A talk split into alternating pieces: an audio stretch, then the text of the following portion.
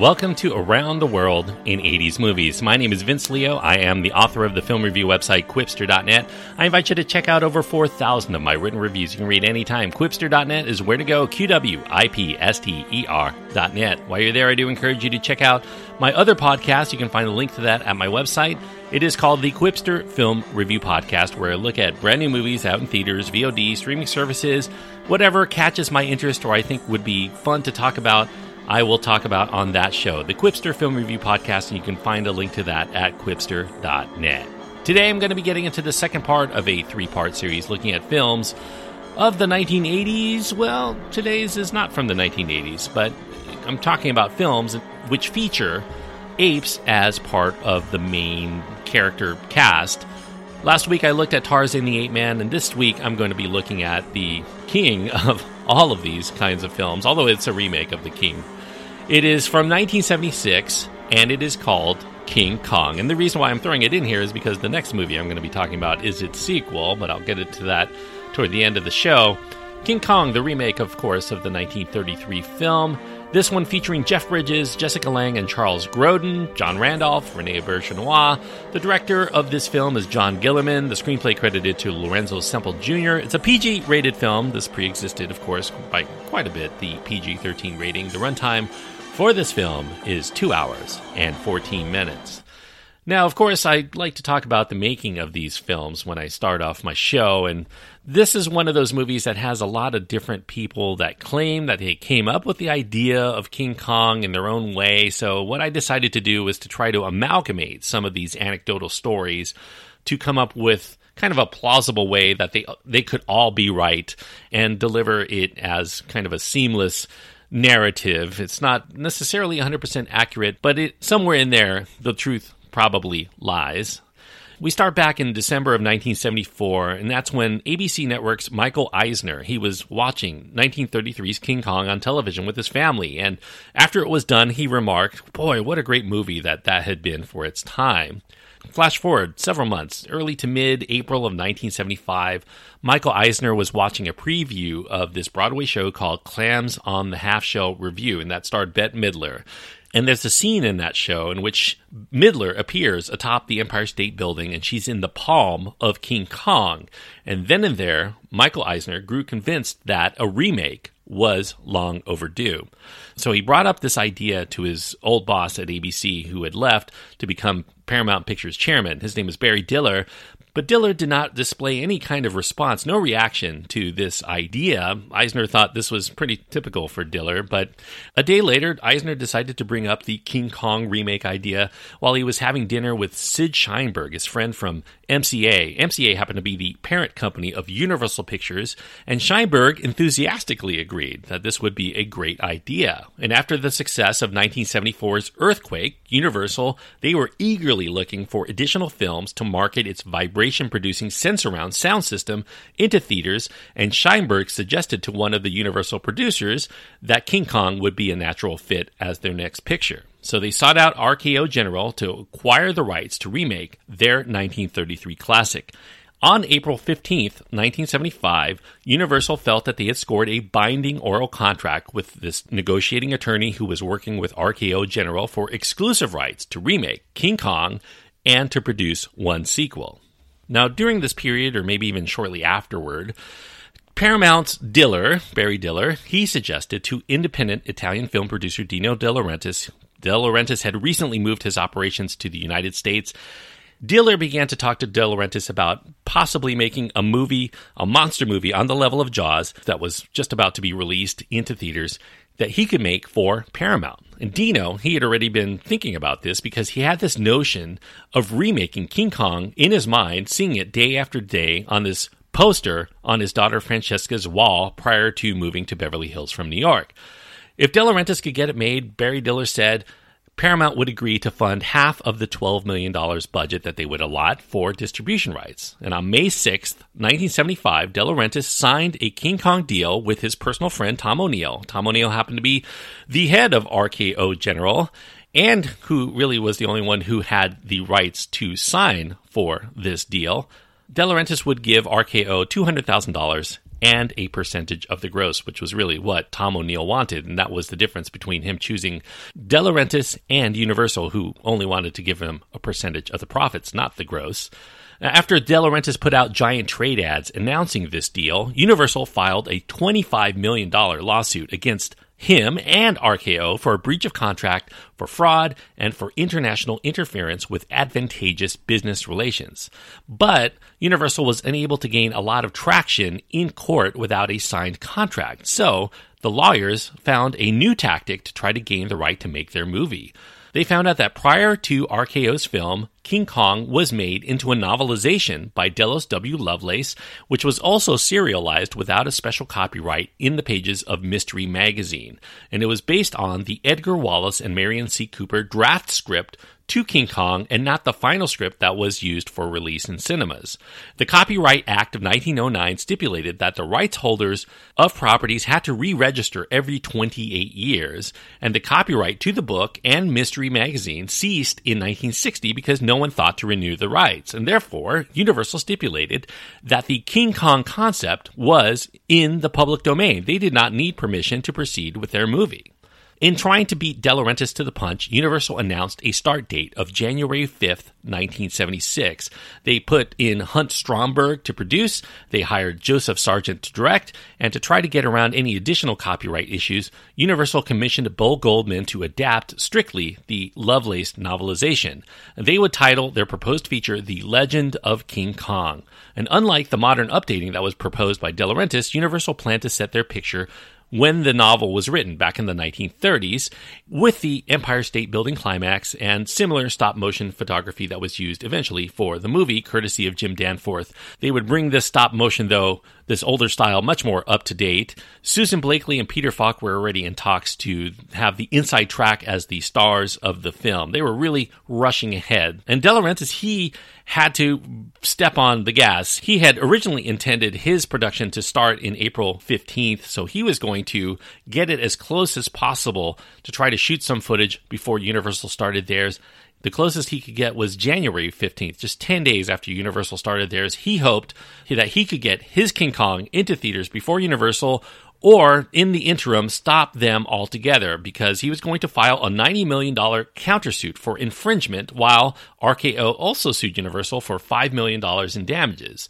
And in their case, they wanted Universal to cease production on their version of King Kong altogether. In response to Universal's title of The Legend of King Kong, De Laurentiis wanted to add his own subtitle in response called The Legend Reborn. De Laurentiis then commissioned towering inferno poster artist John Berkey to compose several mock ups for the upcoming King Kong. Dino liked this one that Berkey created with King Kong atop the World Trade Center, and he liked it so much that it pretty much clinched this as the setting for the King Kong climax to come. De Laurentiis secured the services for the screenplay from Lorenzo Semple Jr., who had just worked as the screenwriter for Dino's very successful Three Days of the Condor just the same year.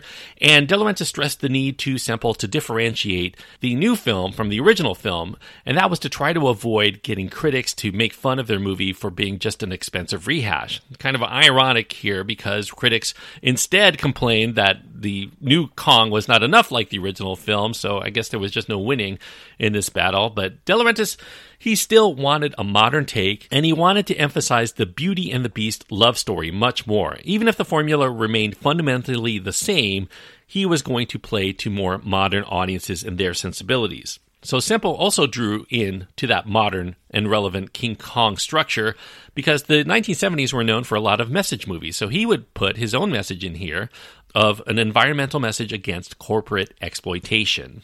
Now, in Semple's plot, there's this gasoline corporation named Petrox, and they send out this expedition to this uncharted island near Micronesia that's been obscured by perpetual fog, and they want to find out if there's going to be any oil deposits there. Stowing away on the ship is Jack Prescott, who's this anthropologist from Princeton University. He stows away because he's curious if the reports of a giant primate residing there are true. So along the way, they also pick up another unexpected passenger in this woman named Dwan. She's this aspiring American actress who is adrift in a lifeboat that they scoop up on the way to their destination.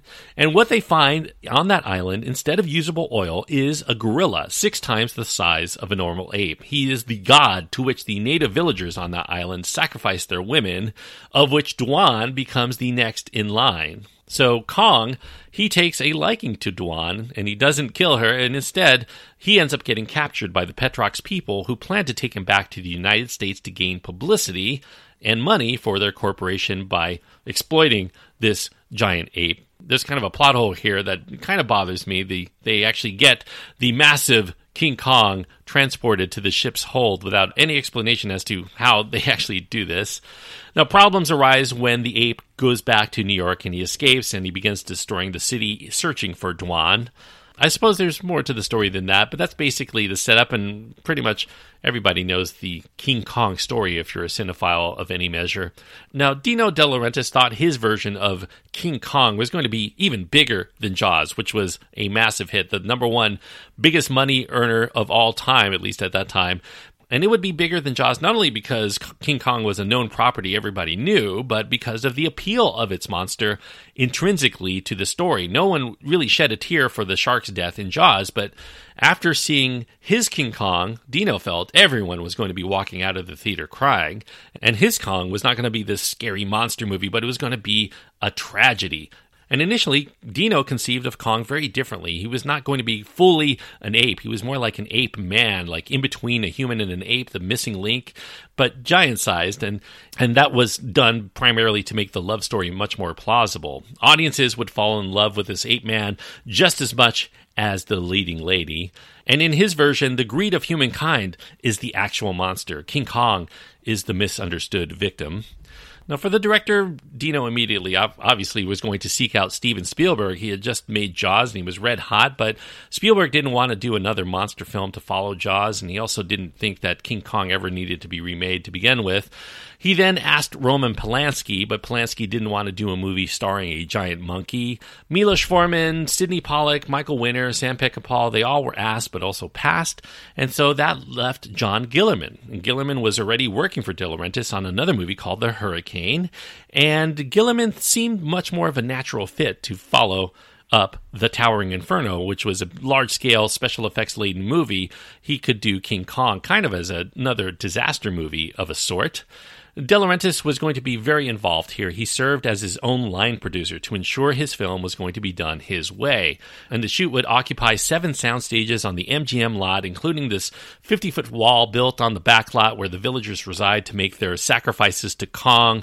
That wall required eight weeks to build, and it cost alone a million dollars of the budget. Stop motion photography Dino felt that that was not going to impress modern audiences. He thought that the effects would need to be upgraded. So De Laurentiis thought he could make kind of Kong as a puppet, and he would be moving through miniature sets or in front of blue screens. But because Jaws had a mechanical shark and audiences bought that as real, he felt that they could make a robotic King Kong, kind of like Jaws, but much more state of the art as a way to go. So they planned a $2 million, 45 foot high, 6.5 ton electronically controlled model of this ape that can walk in strides of 15 feet.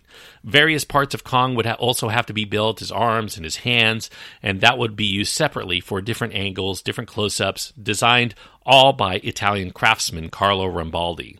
Designer Glenn Robinson was hired to help with the mechanical Kong. He approached an aircraft carrier company to construct very elaborate pieces, but the aircraft carrier company told Glenn Robinson that it was going to take about three years to do all the things he wanted them to do.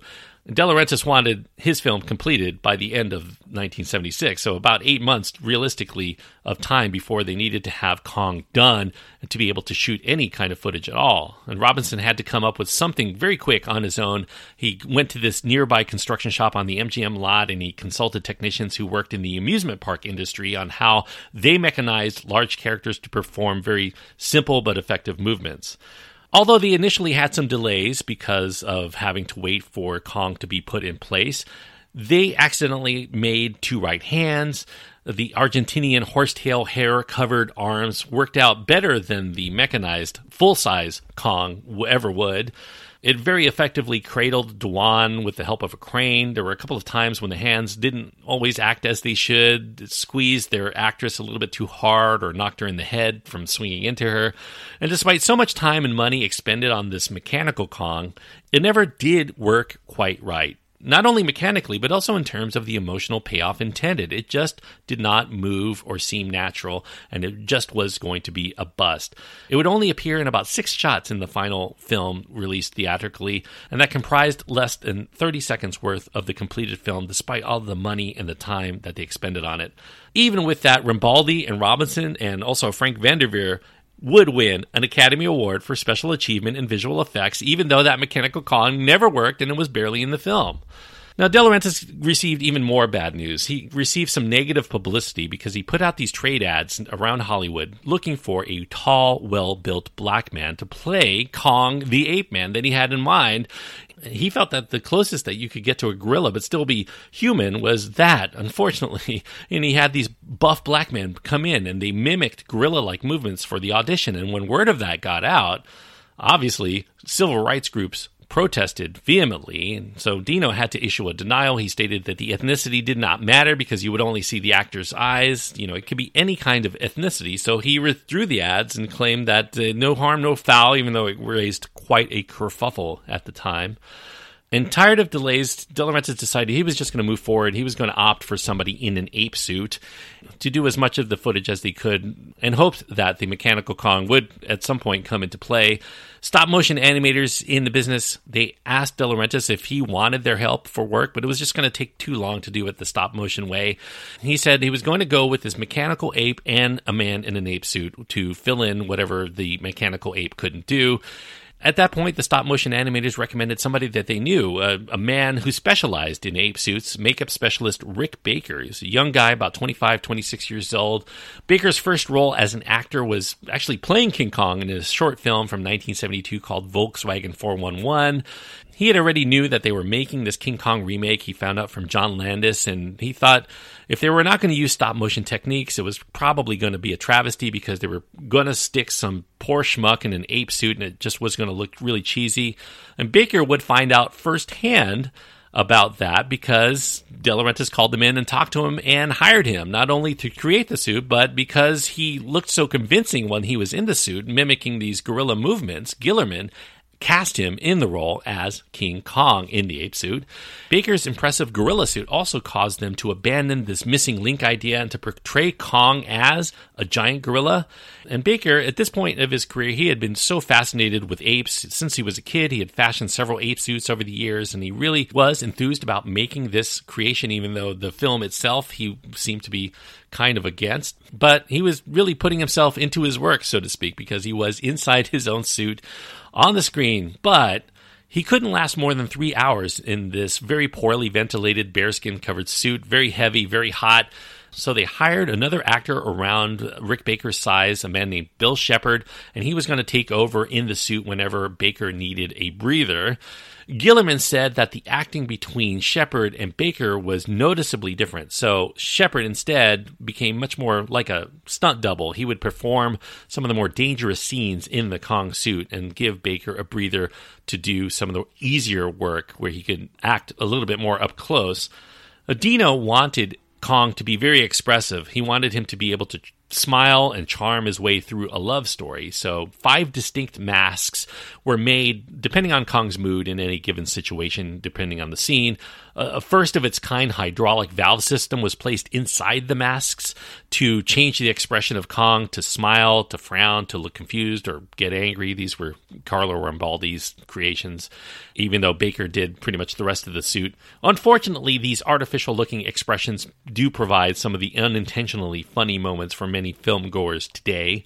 Toward the end of this film, De Laurentiis was so impressed by the way Rick Baker acted in this suit and the way that it came across that he bragged that Baker was going to get a Best Actor Oscar nomination out of this. As either an homage or maybe possibly an insult, Baker played a character the following year when he did Kentucky Fried Movie for John Landis. His ape character was called Dino. For the female lead, De Laurentiis drew interest from Barbra Streisand, but she said that she was not going to be available until May. And because of the race with Universal, that just was not going to work. He consulted Valerie Perrine, but she was under contract with Universal, so obviously that was going to be out. Bette Midler, who was kind of the inspiration for the idea for this remake of King Kong, if you believe Michael Eisner anyway, she was not interested. And Cher was consulted, but she was in the midst of a pregnancy at the time. She was visibly pregnant, and that was not going to work either. They sought out some comedic actresses and because there was going to be a lot of comic relief in their film. Elaine Joyce and Goldie Hawn were considered. They looked at Margaux Hemingway, who was working on another of Dino's films at that time called Lipstick. Many actresses were auditioning for the role as well, unknown actresses at that time, including Bo Derek and Melanie Griffith among them. Meryl Streep also auditioned for the role. Actually, her audition was abbreviated. Dino, when Meryl Streep came in and started performing, said to his son Federico in Italian, Federico had called Streep in because he had seen her in a play and thought she was fantastic. Dino asked Federico why he brought her in. She's ugly. And Streep, who Dino didn't know had studied a year of Italian at Vassar College, answered, Sorry to disappoint you, and walked out. After looking at so many women, they contemplated offering actress Deborah Raffin the part, and that's when Gulf and Western head Charles Bluhdorn suggested a model that he had seen in New York that could work for the role. So they flew out his recommendation, Jessica Lange, for her screen test. Jessica Lange came in, she was not made up, she looked wiry thin, she had braces, and but because of the recommendation from Gulf and Western's head, she was allowed to continue on with her audition, and she auditioned very well, so well that they had her audition again and again and higher brass at Paramount and some of the makers came in until finally they brought in John Guillermin to check out her audition. And he thought that she actually could work, so he had one more test that he wanted to do. He wanted a screen test to see what she would look like on film. And when he finally saw what she looked like projected onto the screen, Guillermin exuberantly shouted, I found my Fay Wray. So the last test involved was going to be calling in Dino De Laurentiis, and De Laurentiis, when he saw it, he was impressed too. He offered Lange the part and a seven-year contract on condition that she could get a makeover, so that she wouldn't look, at least in Dino's words, like a scarecrow. Guillermin instructed Lange, who was now made up fabulously, to play the role of Dwan with echoes of Marilyn Monroe. She would eventually receive a Golden Globe for her performance in this film for Best New Actress. Press for time for the other roles. Chris Sarandon, who De Laurentiis had in Lipstick as well, he had been approached to come aboard and play the male lead, but he turned it down. Jeff Bridges, who was next in line, he was an avid fan of the original King Kong. He signed on happily to do the remake. Tony Award winning actor Charles Grodin was cast against type for the greedy corporate suit Fred Wilson. Grodin sought the part of Jack Prescott, the male lead, but Dino preferred him as Wilson kind of cajoled him into taking the role. At this point, Paramount was in an uncomfortable position because it still wasn't settled between Universal and De Laurentiis. And Paramount did not want to get involved with taking sides in the feud because not only because they worked with De Laurentiis, but because they had partnerships with Universal on other projects. So soon after production was underway, MCA president Sid Sheinberg and his managing partner Lew Wasserman, they met with Charles Bluhdorn and Barry Diller to strike a deal, and they came up with a settlement. De Laurentiis and Universal would withdraw their legal actions against each other, except for those involving RKO. Those were still on.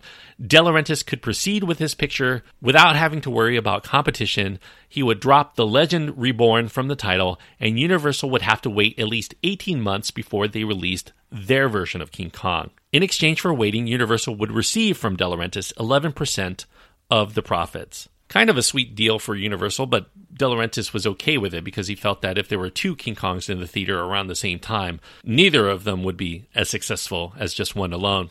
Kauai served as Kong's Island. Additional shoots took place in New York and Los Angeles and in studio at MGM.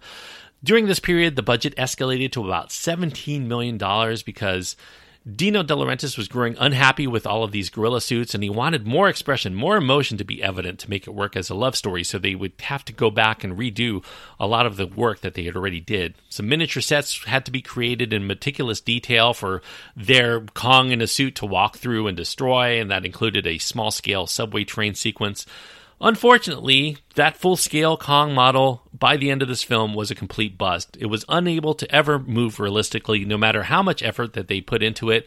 It even cost Dino De Laurentiis about $3 million spent because he had to shut down production to work out all of the kinks and to get other parts of the movie caught up so that they could move on with just filming with somebody in a suit. Guillermin had to shoot all of these scenes that didn't require a full size Kong, and they were running behind schedule, and the costs escalated by the end to $24 million, making King Kong, the remake, the second most expensive Hollywood production to that date, behind Cleopatra. The film's ending was also kind of a heated debate. The original screenplay called for Fred Wilson to realize that he may have wrecked the world by allowing King Kong to roam free in New York. Wilson surviving did not score well with the test audiences. They thought he should not be alive at the end, so they recaptured this moment in which Kong steps over Wilson during a certain sequence they changed that to him actually crushing him into the ground. They also cut part of the ending that test audiences also didn't like, where Jack walks away from Dwan and disappears into the crowd that's surrounding Kong. He knew that they would not work as a couple without Kong, and audiences found that ending dissatisfying, so they cut out his walking away. To get that ending where the crowd gathers around the fallen Kong, thousands and thousands of people, De Laurentiis sent out a press release claiming that the Port Authority denied clearance for their mechanical Kong to straddle the Twin Towers.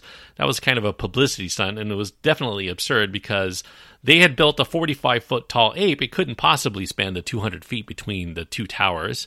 They put down a styrofoam giant ape at ground level to attract about 30,000 spectators to gather around, and they did not have to pay any of them as extras, the 50 bucks a pop usually afforded, so they saved some money there, I guess.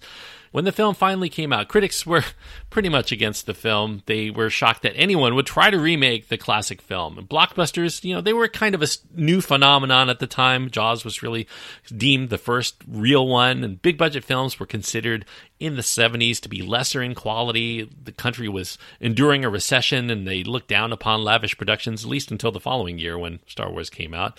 King Kong still, though, made $90 million worldwide, far short of the 470 million that Jaws took worldwide, but it still pulled off a nice little profit, even though chunks of it were going to Universal as well as RKO. 1976's King Kong. It is a bubble headed but entertaining remake. It is highly uneven when you watch it. It ranges from exceptionally good during certain parts, downright awful in certain parts. Special effects are both impressive and laughable. It really runs the gamut of good and great and bad and awful and a fine ensemble of actors. They do what they can. The dialogue is fairly painful at times. The opting for forced laughs, it relies far too frequently on a film that also tries to double as a heart wrenching tragedy. King Kong does, despite the sophistication of the suits, he does look like a guy in a gorilla suit in the end. You don't necessarily feel like this is a real gorilla. Pacing can be an issue, languishing during certain scenes that run long. The expense of the feature is a problem too. De Laurentiis wanted many of the props and sets and costumes that he had paid big money for to be represented on the screen, so they appear in very lengthy scenes whether they add to the story or not because he wanted to show off these things that he had paid big money for. And in the end, I think the real knock on it is that it's hard to really make out what the intent of this version of King Kong is. Is it a remake? Is it a spoof? Is it an homage? Is it an effects movie? Is it an earnest love story? Is it a camp comedy? Is it a tragedy? Is it a commentary on environmental exploitation? Well, the answer is all of the above, but it's not quite enough to make it a good example of any one of them. So, depending on what you're looking for coming in, you'll get a little bit of what you like, but you won't get a lot. And so, it does maintain a watchability because of the scattershot approach, but it's not enough to hit most people very strongly in any particular direction, depending on their expectations. This giant ape seems content to reach only for the low hanging fruit much of the time. I think there are enough effective scenes here to think that a good film might have been made with some judicious editing. There's at least a half hour of padded scenes to show off the special effects. Instead of pushing forward the story, as I mentioned, the filmmakers here I do think are successful in evoking sympathy for the beast, enough to make the ending resonate, but I do think that in the end, King Kong, this remake, aims so broadly that it does fail to surpass the original, despite a very game cast here, impressive technical specs, and a great John Barry score. I think its most enduring gift to cinema in the end is that it made ultimately a star out of Jessica Lange. So I guess you can give them thank you for that. She's a fantastic actress. But I think the movie is just such a mixed bag. I can't quite give it a full recommendation, even though I've watched this film constantly and I'm always entertained by it in a certain respect, but I also am kind of laughing at it in another respect because there's so much of this film that really just does not work that's in between those parts that do work. So a real mixed bag, a roller coaster ride, kind of that amusement park ride at Universal Studios. So for that, I'm going to give King Kong two and a half stars out of four. Two and a half stars on my scale means that it had all of the tools, it had all of the talent to make a winning picture here, but it just could not get it quite together. And I think the rushed production and the unclear vision as to what exactly that they wanted to make it probably was shifting on a day-to-day basis depending on what parts that they had working at any given time it resulted in a clunky production that eventually became a clunky feature film and so two and a half stars is the best i can give King Kong, even though, you know, it's kind of a guilty pleasure because it is just one of those kinds of movies that you can watch and enjoy for the things that you like. You ignore the things that you don't. If you have your own thoughts on King Kong that you want to impart, you can reach me at my website. You can go to qwipster.net, Q W I P S T E R.net. You can find links to my Twitter feed, my Facebook page, my Instagram, my email there. Email is probably the best bet to get in touch with me. While you're there, I do encourage you to check out my other reviews, including reviews of the 1933 version as well as the 2005 version that was done later by Peter Jackson. So I have all of that reviewed at my website, qwipster.net. As for next week, you're probably well ahead of me. I wouldn't have be reviewing this movie as an 80s film if I weren't going to be talking about its follow up. It came out 10 years after King Kong, almost to the day.